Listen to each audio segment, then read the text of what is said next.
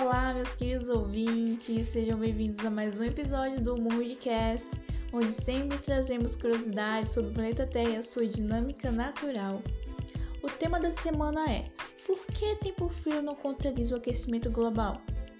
Vai ser basicamente um tempo versus clima, tema bastante polêmico que divide opiniões.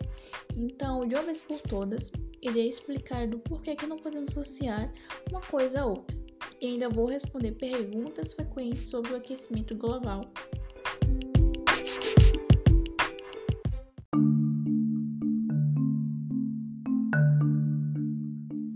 Primeiramente, antes de tudo, vamos entender a diferença entre tempo e clima. O tempo se refere ao estado da atmosfera em determinado instante e lugar. Quando falamos de um dia muito quente ou muito frio, estamos falando do tempo ou seja, as características do estado da atmosfera naquele determinado momento. Já o clima se refere ao estado médio da atmosfera. Ao observarmos o tempo em determinada localidade por muitos anos, nós obtemos o tempo médio, ou seja, o clima desse local. Por exemplo, na minha cidade, o clima é predominantemente semiárido, mas digamos que em um dia qualquer o tempo poderá estar mais chuvoso ou parcialmente nublado, já que o clima não vai interferir no tempo. Portanto, o tempo está associado às flutuações atmosféricas, que geram intensas ondas de frio, como a que atingiu o Brasil, ou a intensa onda de calor que atingiu o Alasca. Mas quando falamos do clima global, nos referimos à média de temperatura do planeta ao longo de muitos anos. E ao observarmos as médias anuais da temperatura da Terra desde o final do século XIX, o que enxergamos é um claro aumento da temperatura, o que é bem preocupante.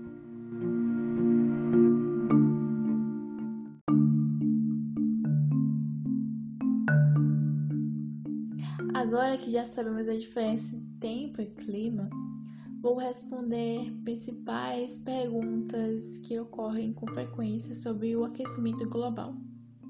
Primeira pergunta: qual o principal responsável por esse aquecimento global? Então, as mudanças climáticas estão associadas a diversos fatores, alguns naturais e outros relacionados às atividades humanas. Porém, diversas pesquisas mostram que o aquecimento observado nas últimas décadas está associado ao aumento da quantidade de gases de efeito estufa gerado pelas atividades humanas.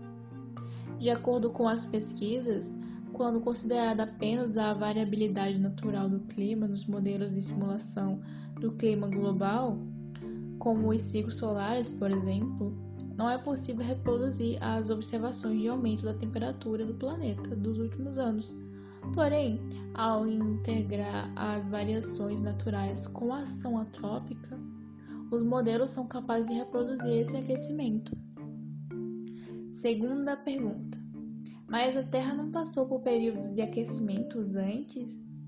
Sim, dentro de seus 4,5 bilhões de anos, a Terra já passou por diversos períodos muito quentes e muito frios, mas em nenhum momento experimentamos um aquecimento como o atual.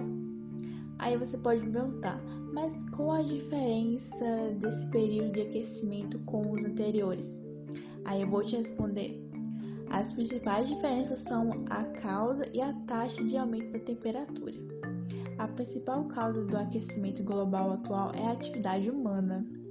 Antes dos seres humanos, as alterações climáticas eram regidas somente pelas variabilidades naturais. Atualmente, o mundo está se aquecendo de uma forma muito, muito rápida do que os outros períodos quentes dos últimos milhões de anos. As transições climáticas ocorridas na Terra antes das atividades antrópicas ocorreram de forma muito lenta. Estima-se que a transição da última era glacial para a atual que estamos vivendo, que é a interglacial, tenha durado cerca de 5 mil anos. Se o aquecimento que vivenciamos agora continuar aumentando em sua atual taxa de crescimento, ou seja, se nada for feito a respeito das emissões de gases estufa, nosso mundo pode aquecer até 7 graus Celsius de 1990 a 2100. E essa taxa de aquecimento é 45 vezes mais rápida que o último aquecimento que a Terra experimentou quando emergiu na última era de gelo.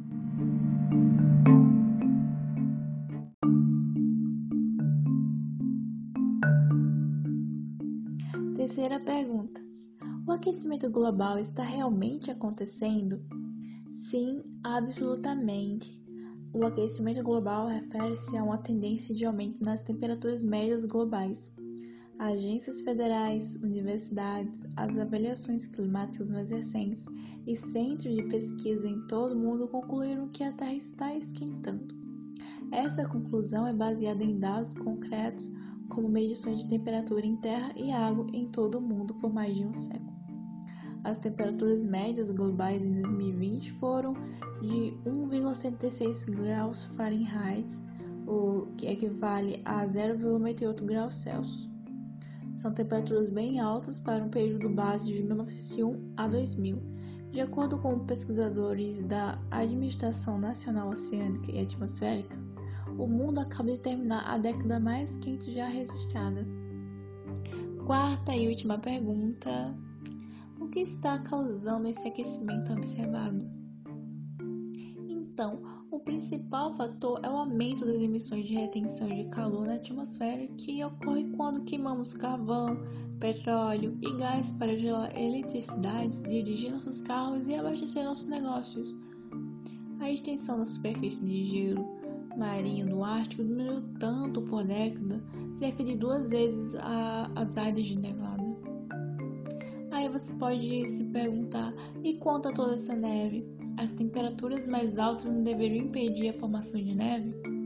Então, embora o planeta em geral esteja ficando mais quente, neve e frio ainda ocorrem, especialmente em altas altitudes e latitudes, mas isso não refuta o aquecimento global.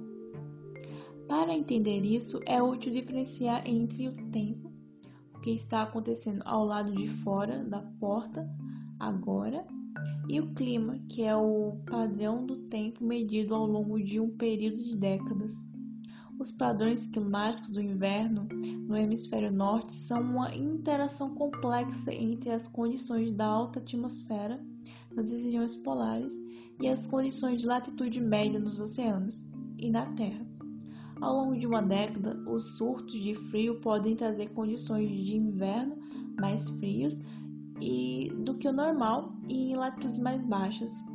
Ao mesmo tempo, os surtos de calor em latitudes mais altas trazem temperaturas mais altas do que o normal e ocorrem simultaneamente.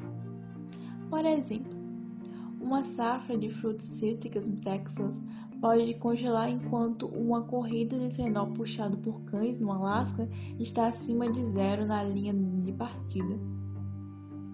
As mudanças climáticas trazem implicações potenciais para muitos desses fatores, incluindo o aquecimento do Ártico, a corrente de jato polar, o vórtice polar e as condições do oceano como El Nino e La Nina, no Oceano Pacífico.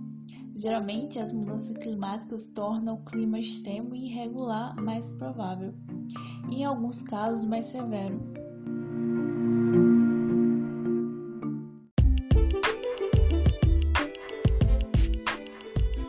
E é isso, meus queridos.